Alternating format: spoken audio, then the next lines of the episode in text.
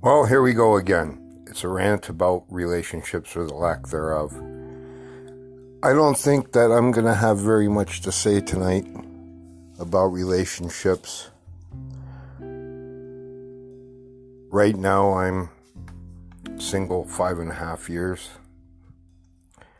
My last relationship was with someone I deeply and truly loved. She decided a month before we were to be married on her father's acreage to have an affair with someone I knew. Not that it would have mattered, it could have been with anyone, but that ended the relationship and broke my heart.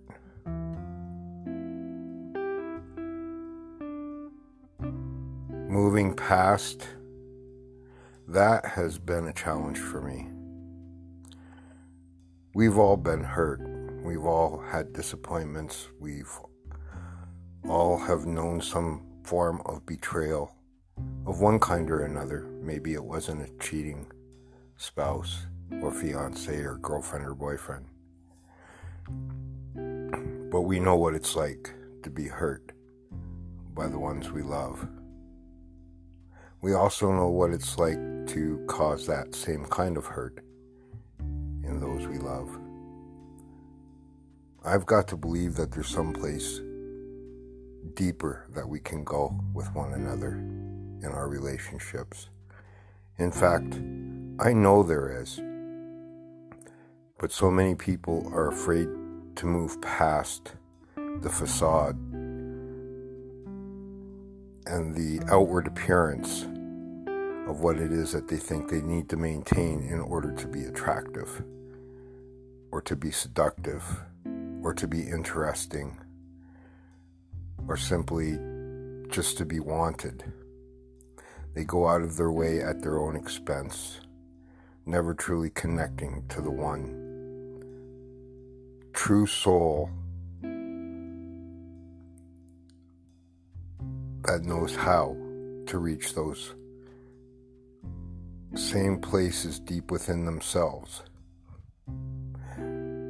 No, I'm not saying that there's one true soulmate. What I'm saying is that there are people out there who have done the work. And you'll recognize them. You'll feel them all around you. You'll notice them, and they'll be an attraction. But what to do about it? Are there those same kinds of people in your immediate circle? Well, if not, you need to enlarge that circle. Get out and go somewhere and do something different. I don't care if that means joining a club, a book club, an arts course, um, a course at a community college just one single course.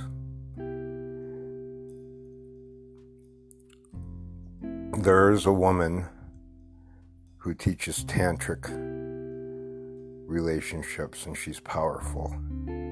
Her name is Sofia Sundari. And I'll say that name again Sofia Sundari. And she's a beautiful lady, and I've had some contact with her. And I'm too new to ever hope to get her onto my podcast. I'm brand new at this. But if you have questions, and I can't promise you that I'll have the answers, or you simply want to talk, send me a message. My podcasts will be short, and I'm going to tell you now I am the existentially angst filled, brooding artist type, often struggling with depression, loneliness, and the inability to do exactly what I told every one of you to go out and do, which is something different. I can't even pick up my art brush right now. I have no inspiration. no connection to the things that I used to really enjoy doing. So I lie here in bed. I post crazy crap on Facebook. I check out a couple of the free dating sites that get me nowhere, often sometimes even more depressed. Because I know I'm not the type of man that most of the women on those sites are looking for. Now, I'd like to believe that it doesn't mean that there's not someone out there for me. But that's where I sit too at this moment. And that's where I've sat for five years. So I'm wishing all of you out there a singlehood nation of people who are hoping for romance, love, and a closeness with somebody that will become your soulmate, all the best in your journeys. This is Thomas, the night owl, the one who is always wondering if the dreams I have for love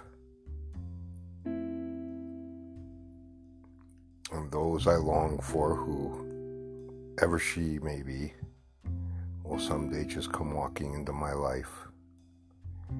And if that's what you're wishing for, then I suppose we both have an awful lot to work to do on ourselves. Good night.